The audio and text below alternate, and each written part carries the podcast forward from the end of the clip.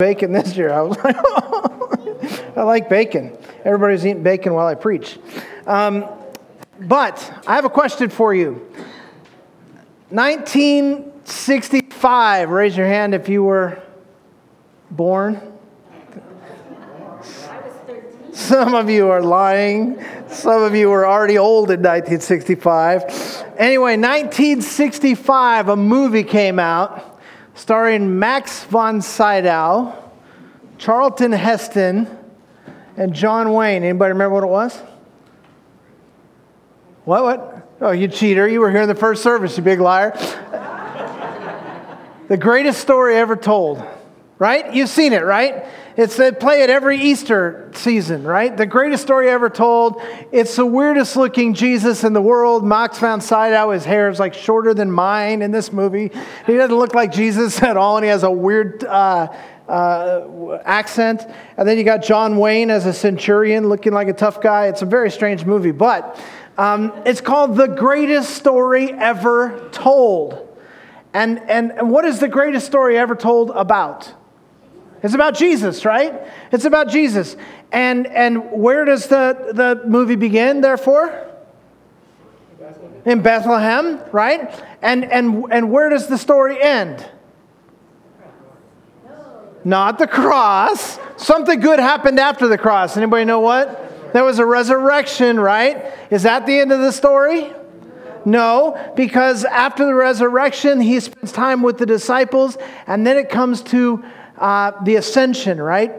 And and if you go, I mean, really, it's kind of hokey to go back and watch this movie, which was a blockbuster at the time. But but you go back and watch this movie, and at the as they come to the empty tomb, and they find the tomb empty, and the women come running out of the tomb rejoicing, and then you see Peter and John running into the tomb. And just as that happens, they begin to play Handel's Hallelujah Chorus.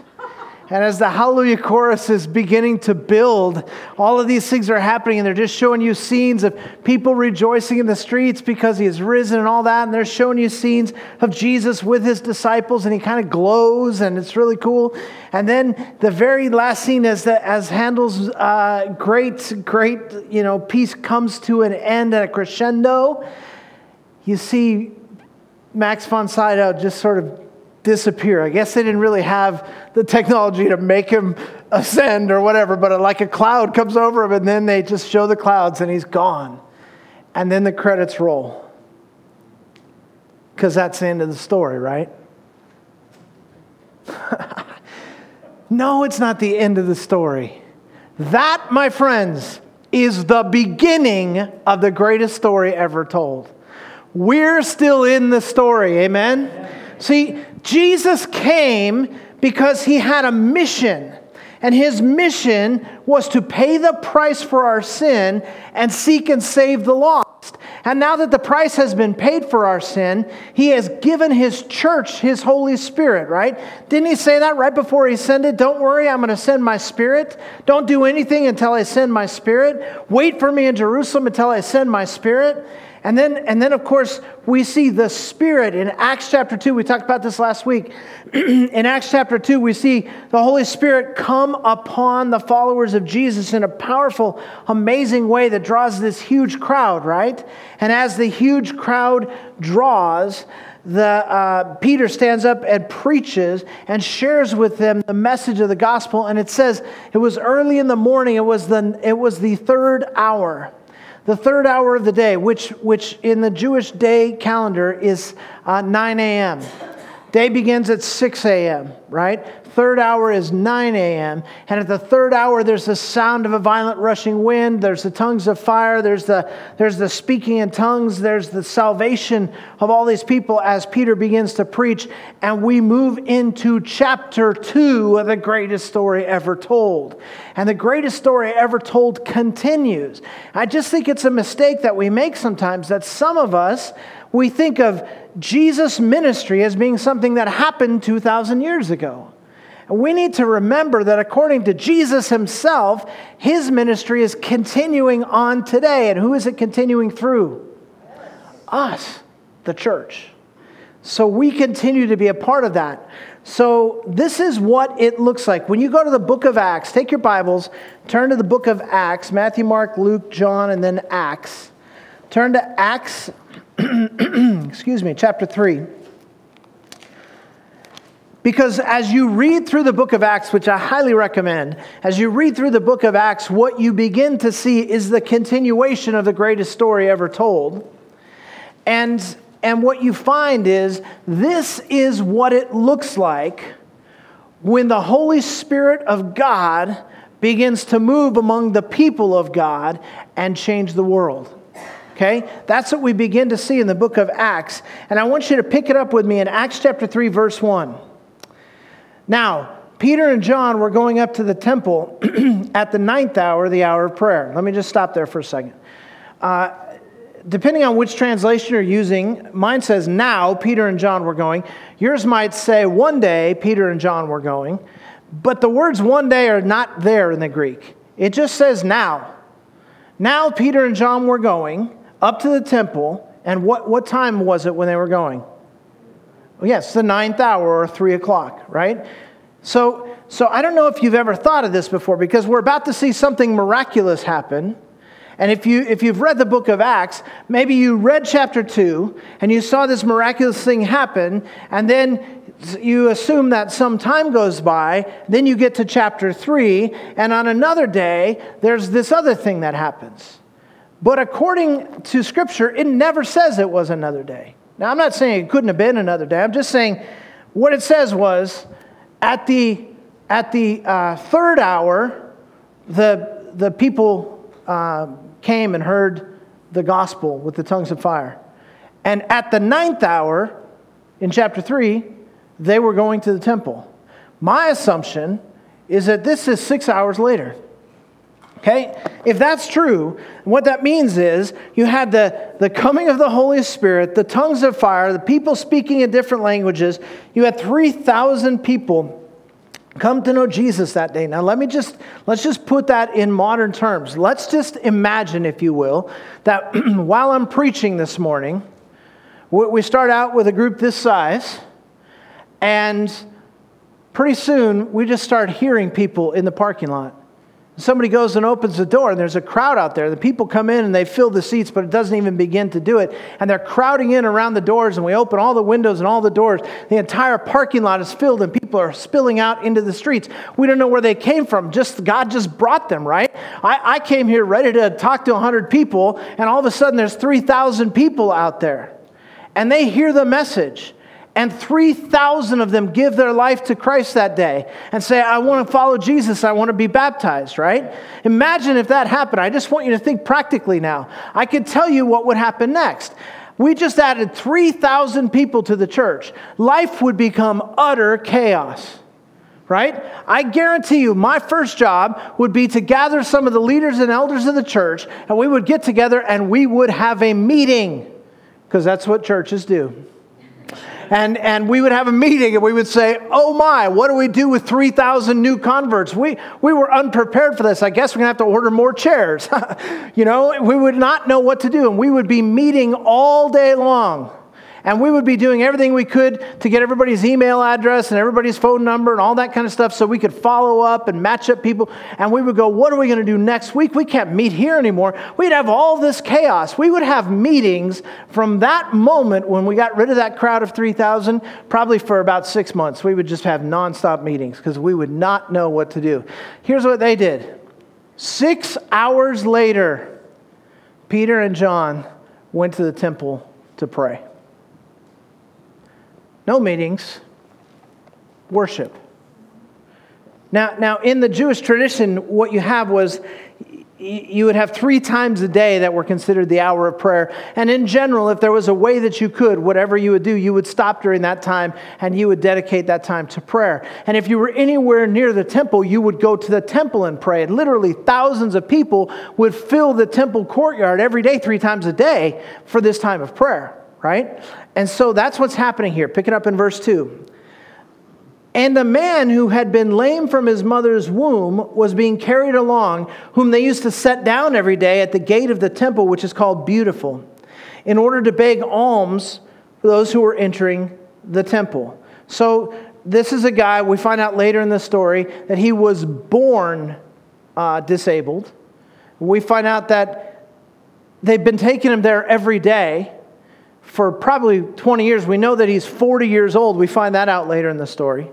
He's 40 years old, so probably his entire adult life, 20 or 30 years at least, they have been bringing him on a stretcher every day to the gate of the temple. There are several gates. This gate is called the Beautiful Gate.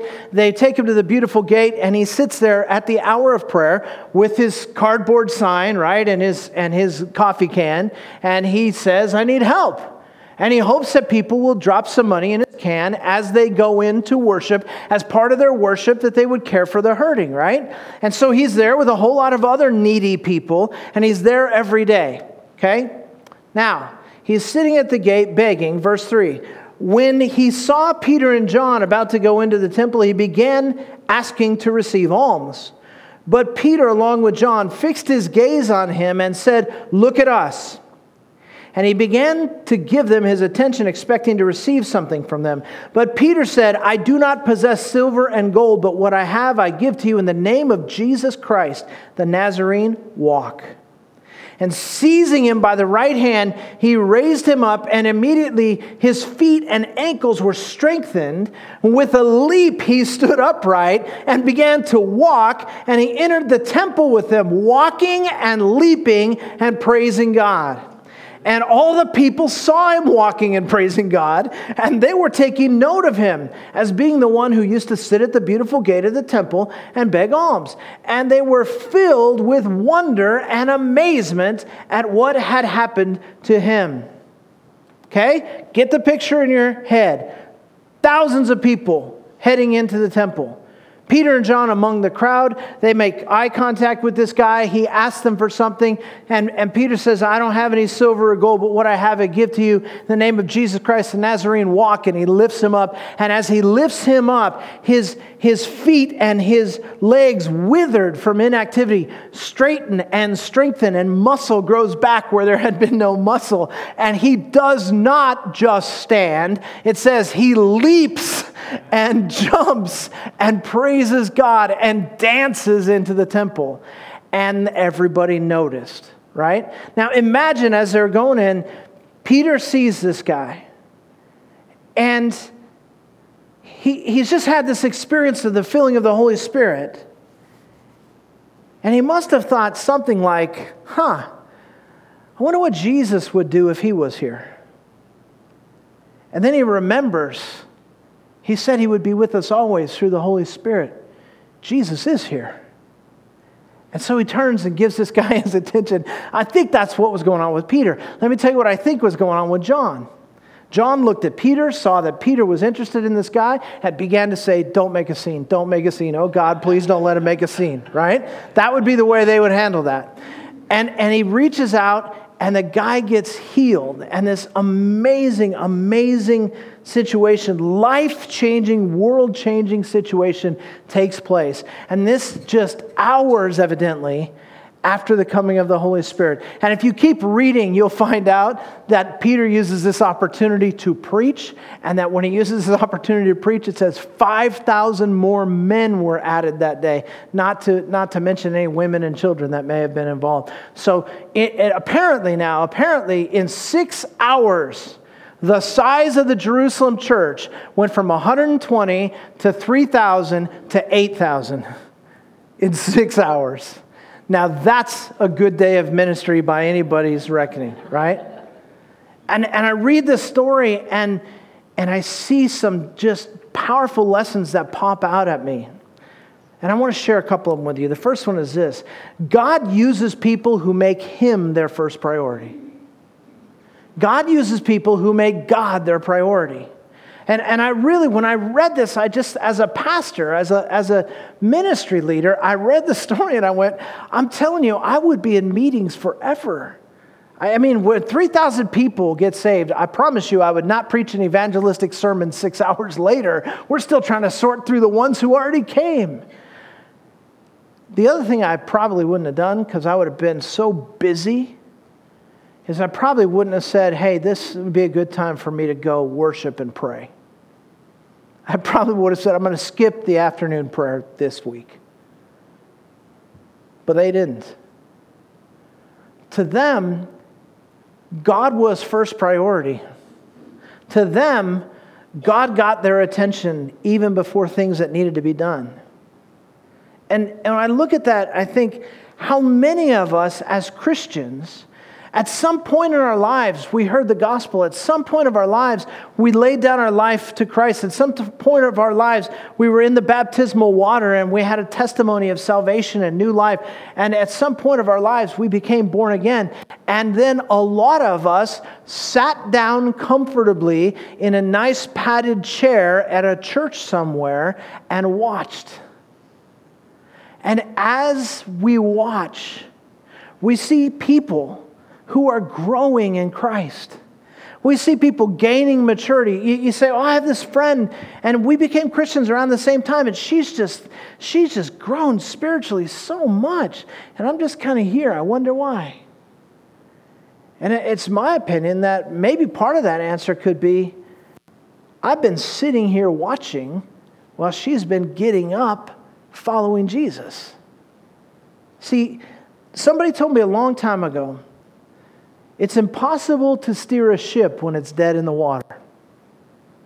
Can you picture that? A big aircraft carrier out in the middle of the Pacific Ocean, and the engines go. And it's just floating and bobbing. It doesn't matter where the captain wants it to go. It doesn't matter what the mission is. It, none of it matters. He can steer that wheel all he wants. It's not going anywhere until it starts to move. Some of us are sitting still wondering why our life with Christ is not starting to change, why He's not bringing us somewhere, making us someone different, why we don't see amazing things happening through our lives as we share the gospel. The reason that nobody ever comes to Christ when you share the gospel is probably because you don't share the gospel. See, it's not that the Holy Spirit is lacking. It's not that the message of the gospel is lacking. It's that, frankly, a whole lot of us, and I'm going to stand right at the front of the line here and say, This is me. A whole lot of us have very busy agendas. We have phones that give us reminders hey, 10 minutes to the next meeting, and we're off. And we wonder how come we didn't grow spiritually when we never stopped to read the word. We wonder how come we don't grow spiritually when we have no real prayer life except maybe before a meal, before we wolf something down and move on to the next thing. We wonder why God's not using us to change the world. We, we go, loving God, loving people, changing the world. You come in here every week and you read it and you hear me talk about it and you must go, it's rhetoric. It's rhetoric. Some people just think it's just a rhetorical statement. It's just a, a little, uh, you know, slogan. It doesn't mean much because, because, first of all, I'm just me. How am I going to change the world? And honestly, seriously, let's just be honest. We look around, there, there's not that many of us here. How are we going to change the world? You know, there, there's some mega churches, they could change the world. They have big budgets, lots of people. Let them change the world. But we're just going to kind of gather and we're just going to kind of have fellowship and we're going to grow. But, you know, the world, we can't change the world. How come God never steers me anywhere? Maybe I'm dead in the water. God uses people who make him their priority. I'm not saying there should be no place on your calendar for work. I'm not saying there should be no place on your calendar for parenting responsibilities or education or whatever the key, the key things are happening in your life. I understand. We all have the same 24 hours a day. But if Jesus is fighting to squeeze in between meetings in your life, you're never going to see world changing stuff happen because you're never going to be changed. God uses people who make Him their priority. You know who else He uses? He uses people who look for needs that need to be met. He looks for people who look for needs to meet.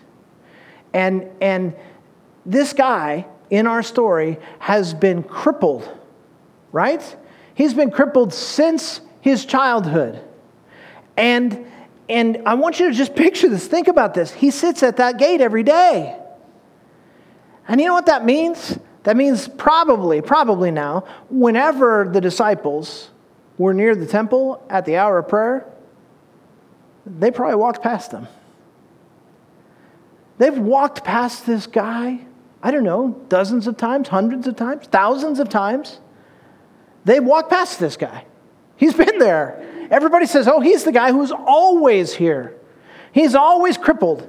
He's always begging, he's always needy, and they have walked past him again and again and again and again.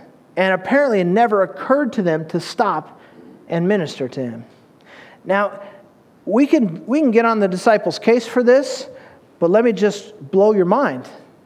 When they walked past him all those times, guess who was with them the last three years? Jesus. Now, what that tells me is that Jesus has walked past this guy countless times for three years, at least, maybe for 30 years. Jesus has walked past this guy countless times. Jesus, the one who ha- casts out demons. Jesus, the one who, who restores sight to the blind. Jesus, the one who raises the dead. He has walked past this guy who was begging, and he did not heal him. Jesus.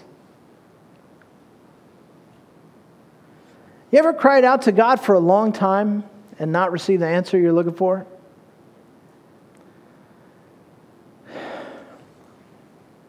It is hard to be on our side of the eternal perspective equation, isn't it? Because God has a plan. We say we understand that. His timing is always right.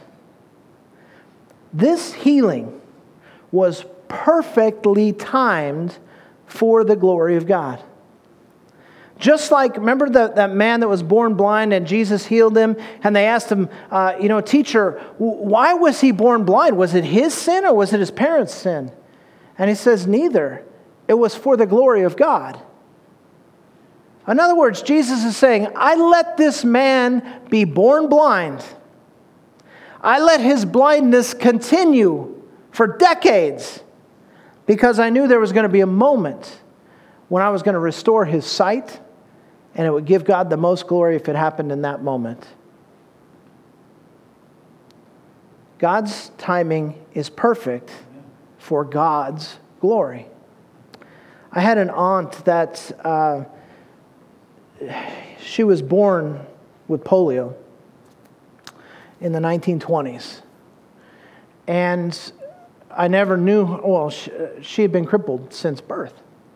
And her her crippling got worse and worse. She also had rheumatoid arthritis. She also had various different kinds of diseases. I mean, she was in a wheelchair. I never knew her outside of a wheelchair. She was always in a wheelchair. And, and, and her limbs were crumpled up, and she was in pain all the time. And somewhere in her teenage years, long before I was born, she met a guy named Jesus who changed her life and stayed crippled. She devoted her whole life to Jesus and stayed crippled. As she became old, she got cancer spread throughout her body. She had tumors so big there was just football sized lumps sticking out from her. And she loved Jesus. And she stayed sick. And she died in a hospice bed. And as a 20 something young preacher, my family asked me to preach at her funeral. It was the greatest worship experience of my life. To, to stand up and see these pictures of her and all crumpled up, and to realize that when she was a baby, people prayed for her and she didn't get healed that as a teenager she met Jesus and she didn't get healed. People brought her to every healing service that came through town and she did not get healed. And she was prayed for by every Christian that knew her for years and she did not get healed. And she died without getting healed. Oh, wait a second. When she died, she got healed. I, I remember standing there to this giant congregation of people just weeping over the tragic story of this poor woman who had lived her life this way, and to be able to tell people, listen, she lived her life for the glory of God. She shared the gospel with anybody who would listen. She changed the world through her voice, which was the only thing she could use.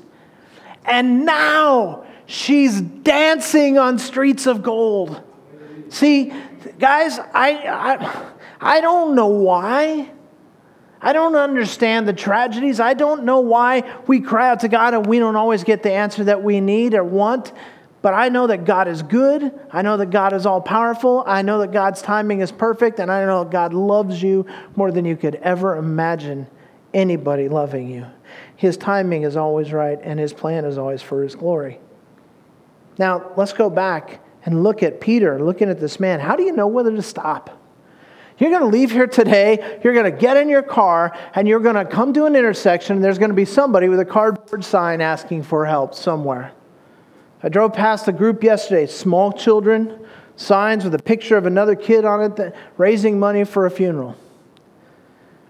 But I've read in articles that 95% of those raising money for a funeral are scams. So, what do you do? How do you know? How do you know when to help? How do you know when to get involved? How do you know when to put aside your own agenda and do something different to be interrupted? All I can tell you is this the needs are endless. But when you are filled with the Spirit, when you are focused on the things of God and making Him your priority, when you're paying attention to the needs of others, you will know. One of my dearest, most trusted friends in the world is Roger Ingebretson. I've known him a long time. He's an elder in this church. By the way, I hope you're praying for Raj. He had surgery last week. It went well, but we won't know for a while how it's going. Is he hanging in there, Deb? Okay, good. So we're going to keep praying for Raj. Listen, Roger has been an example to me since I've known him of, of what it is to just take Jesus with you wherever you go. And, and he, he would tell me stories. He, he's a teacher. He'd say, Oh, yeah, I was at school today, and this kid came up and asked me about my Bible. And I said, Oh, you don't know about the Bible? And he said, No. And I sat and told him the whole gospel message. He, he, he would tell me stories like that all the time. Amazing. I'm out for a walk, and there's a neighbor there watering his lawn. And so I talked to him about Jesus as the water of life. I'm like, What? You did? Yeah. Well, what do you mean? You don't do that every day? No. I don't even notice people. I have an agenda. I said, How do you, how do you know? Who to talk to? Here's what he said. and I'll never forget it. It's changed my life. He said this In the morning, in my prayer time, I ask God to open my eyes and show me the opportunities to minister to people. And then I just look for them. I go through my day many times not looking for opportunities to minister to people. I don't know about you. But what would happen in our lives if we began to pray every morning that we would get God's eyes and we would start to notice people and we would start to minister to people as God gives us opportunity? Most of Jesus' miracles took place while he was on his way to something else. It's all interruptions. It's all interruptions. But listen, what God does in the interruptions is often the stuff that changes the world. So let's just ask ourselves Am I so focused on my schedule? Am I so focused on my plan that I can't be interrupted by the Holy Spirit? That I can't be a part of some world changing thing that He wants to do? Does my time and my talent and my energy uh, and my schedule belong to God? Or does it still belong to me? There's over 200 adults in our church. We're just a, a small church. And, you know, people drive by here every day, don't even know there's a church here. And you look at little old you, little old us, you know, how does a church like this really change the world? Let me just ask you to think about something. What if, just use the number 200 of us, what if 200 of us, if every one of us this week went out of our way to meet one need that we wouldn't otherwise be involved in meeting? I'm just, I'm not talking crazy now. I don't mean 10 needs a day. I'm talking about meeting one need this week, just in uh, for between now and next Sunday. What if you just decided to meet one need? That you wouldn't otherwise pay attention to. That means is that there's 200 of us. That means that four weeks in a month, that's 800 needs in a month that would have otherwise gone unmet, that would be met by God through us. And if you just do the math, you realize 52 weeks, 200 a week, that's 10,400 people who had needs met in their life in a year. 10,000 people. I mean, 10,000 people who would have had their need unmet, and those needs to be met by us through the resources God has given to us love, compassion, money, time, energy, cars, houses, whatever. If we could just open our eyes and for one person a week meet a need, send a card, buy a burger, um, encourage somebody, visit somebody, whatever it is. And, and what if just, let's say, out of those 10,000, what if just say 95% of them just blew it off and went whatever? But if even just 5% of them turned and looked at Jesus because of that, that would be another 500 people over the course of the year that this little church would see bring to Christ. And then when you start doing the math after that, it blows your mind because now there's 700 of us and everybody's meeting one need a week. It goes crazy. In another year, there's tens of thousands. In another year, it's hundreds of thousands. Soon it's millions. Soon it's billions. In our lifetime, the whole world would have their needs met. Imagine. God uses people who look for needs to meet. Another thing God does is He uses people who give what they have. Look at, look at verse 6. It says, Peter said, I do not possess silver and gold, but what I have I give to you. In the name of Jesus Christ the Nazarene, walk. Jesus had specifically gifted the apostles to heal the sick. He told them, I'm sending you out and I'm giving you the power to heal the sick. And, and so now, filled with the Holy Spirit, having this ability to heal the sick, Peter stops and heals a man in Jesus' name, and it changes everything. You know what? That's what they had. They didn't have silver and gold, he wanted money. He had long since given up on getting better. He was settling for whatever he could get. And they said, What God has for you is so much better than you even want for yourself. I'll give you what I have. In the name of Jesus Christ, the Nazarene, walk. They didn't have much, but they used what they had. What has God gifted you with to give?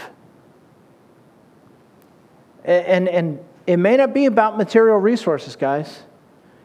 Like I said, it might be about love. It might be about compassion. It, it might be about, you know, standing up uh, to a bully and, and helping somebody who's being mistreated. It might just be a listening ear. It might be including somebody who's always excluded. I don't know what it is. It might just be picking up the phone and calling that long lost friend who never hears from anybody anymore. It, it might not cost you any money, or it might cost you all your money. Remember the Good Samaritan? He comes along. I mean, he was going somewhere. And here's the guy on the side of the road. It's not his problem. It's not his friend. It's not his people.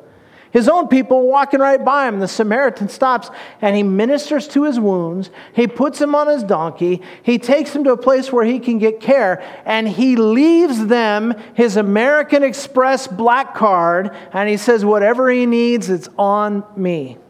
It cost him a lot. Sometimes it costs a lot. But I'm convinced that the world is sick of hearing about a God who loves but not seeing it in his people. You can change that for somebody starting today. Fourth thing God uses people who are willing to give him the glory. Look at verse 11. While he was clinging to Peter and John, all the people ran together to them in the so called portico of Solomon in full amazement.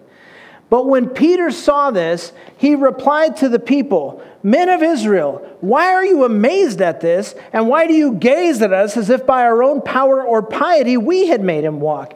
The God of Abraham, Isaac, and Jacob, the God of our fathers, has glorified his servant Jesus, the one whom you delivered and disowned in the presence of Pilate when he had decided to release him. But you disowned the holy and righteous one and asked for murder to be granted to you, to put to death the Prince of Life, the one whom God raised from the dead, a fact which we are witnesses of. And on the basis of faith in his name, it is the name of Jesus which has strengthened this man whom you see and know. And the faith which comes through him has given him this perfect, uh, this perfect health in the presence of you all. And now, brethren, I know that you acted in ignorance, just as your rulers did also. But the things which God announced beforehand by the mouth of all the prophets, that his Christ would suffer, he has thus fulfilled. Therefore, Repent and return so that your sins may be wiped away, in order that times of refreshing may come from the presence of the Lord, and that, and that he may send Jesus the Christ appointed for you. And he goes on.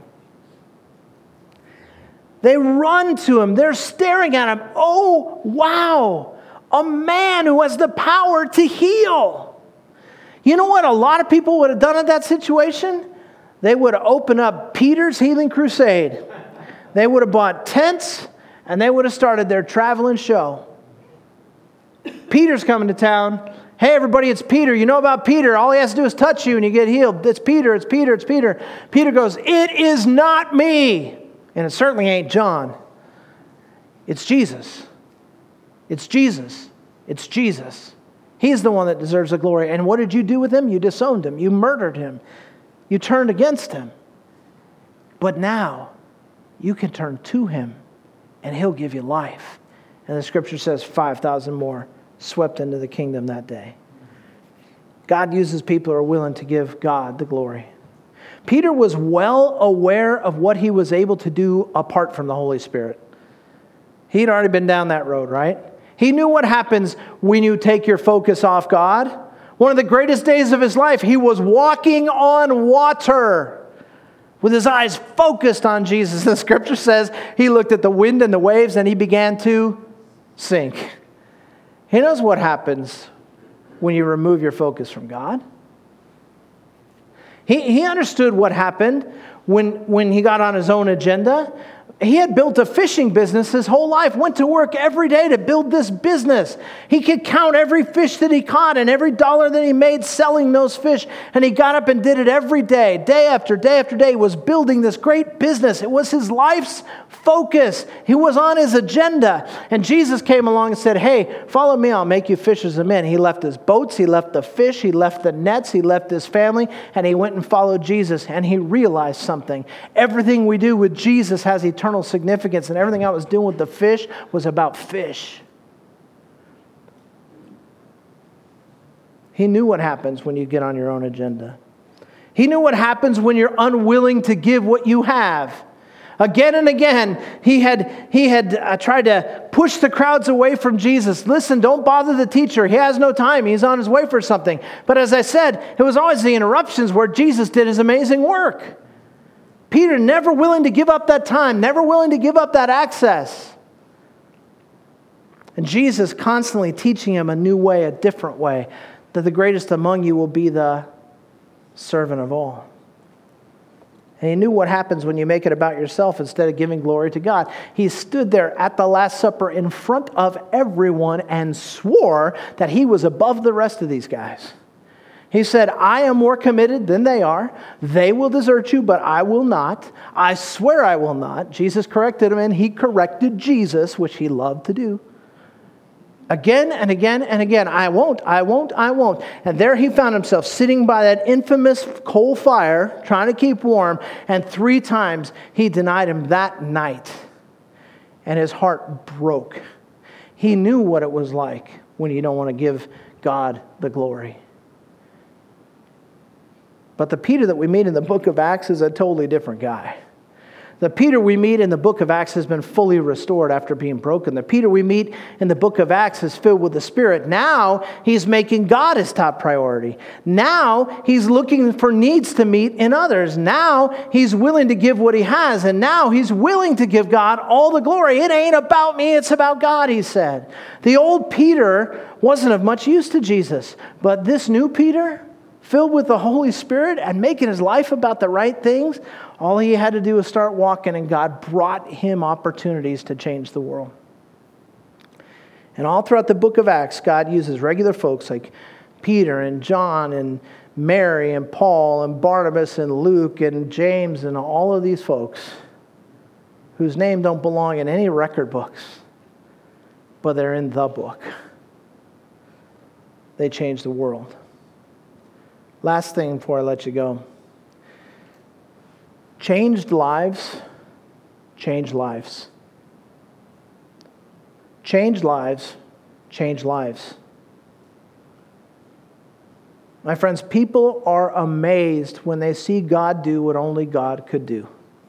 What did they do when they saw this? They ran, thousands of them, in every direction to see what was the truth behind this man's changed life. Didn't he used to be crippled? Didn't he used to be begging? Isn't he the one we always saw? How did this happen? And those people came to Jesus that day. Their eternity was changed that day. They went from knowing about Jesus to knowing Jesus that day. Changed lives change lives.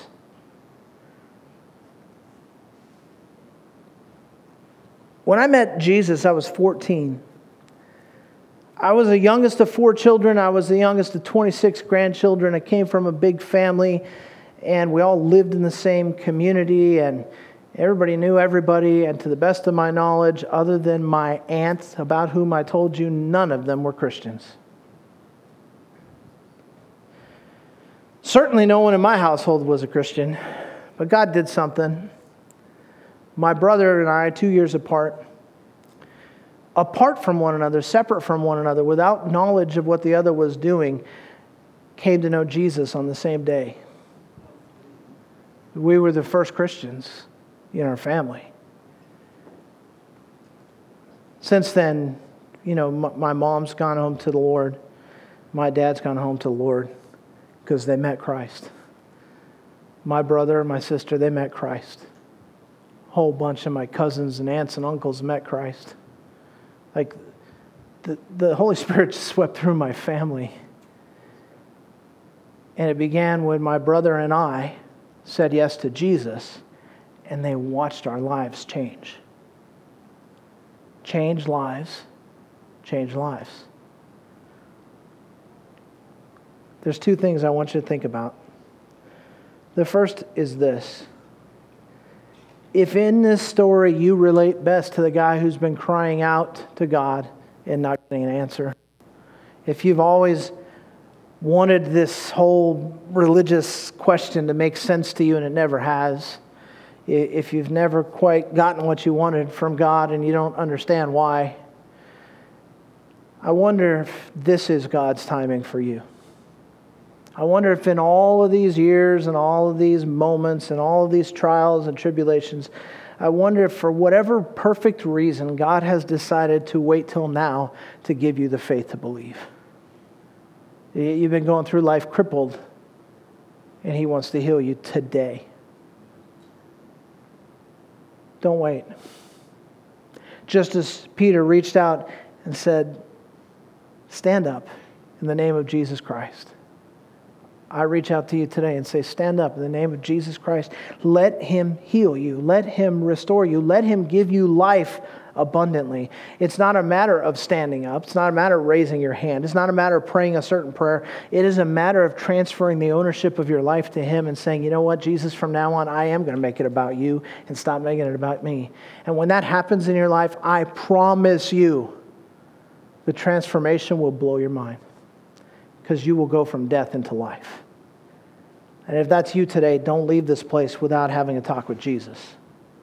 The, the second thing is this uh, for those of us who have been given the Holy Spirit and followers of Jesus, and, and we have been asked to continue the greatest story ever told, I just want to encourage you when you leave this room, your job is to continue the greatest story ever told. I, I here's your assignment. I rarely give assignments. This is your assignment if you don't do the assignment and do your homework, I don't know, something bad will happen to you. Here's, here's your assignment. if you don't send this along to everyone on your Facebook list, no. here's your assignment make sure that you pay attention to God, and this week, allow Him to use you to meet one need that you wouldn't have otherwise met.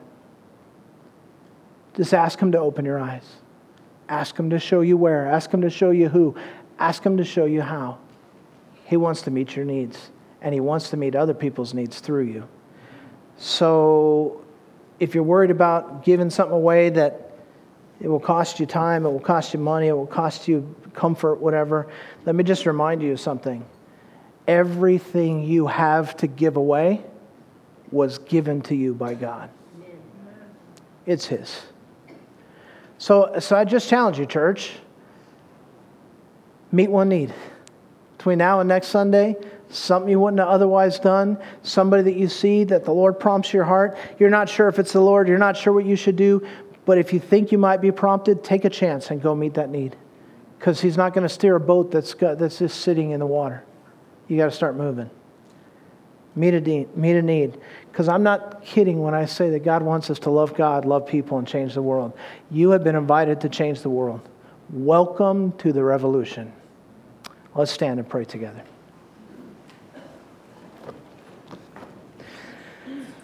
Father, on this day, we, uh, your church, we stand um, humbly before you, asking you, Father, to stir within us a movement of the Holy Spirit, to open our eyes to see the needs that we walk past every day, to open our hearts to care.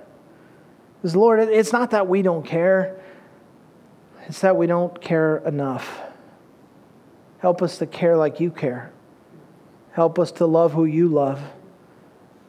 Break our heart with what breaks yours. And then use us as your tools to change the world. Father, for each person who's hurting here today, each person who's crying out to you, God, I just pray that there would be um, a palatable sense in which you touch them, that they would know you love them, that you care, and that you are ministering to them. Meet needs, Father, and then through us, meet more needs. We ask it in Jesus' name. Amen.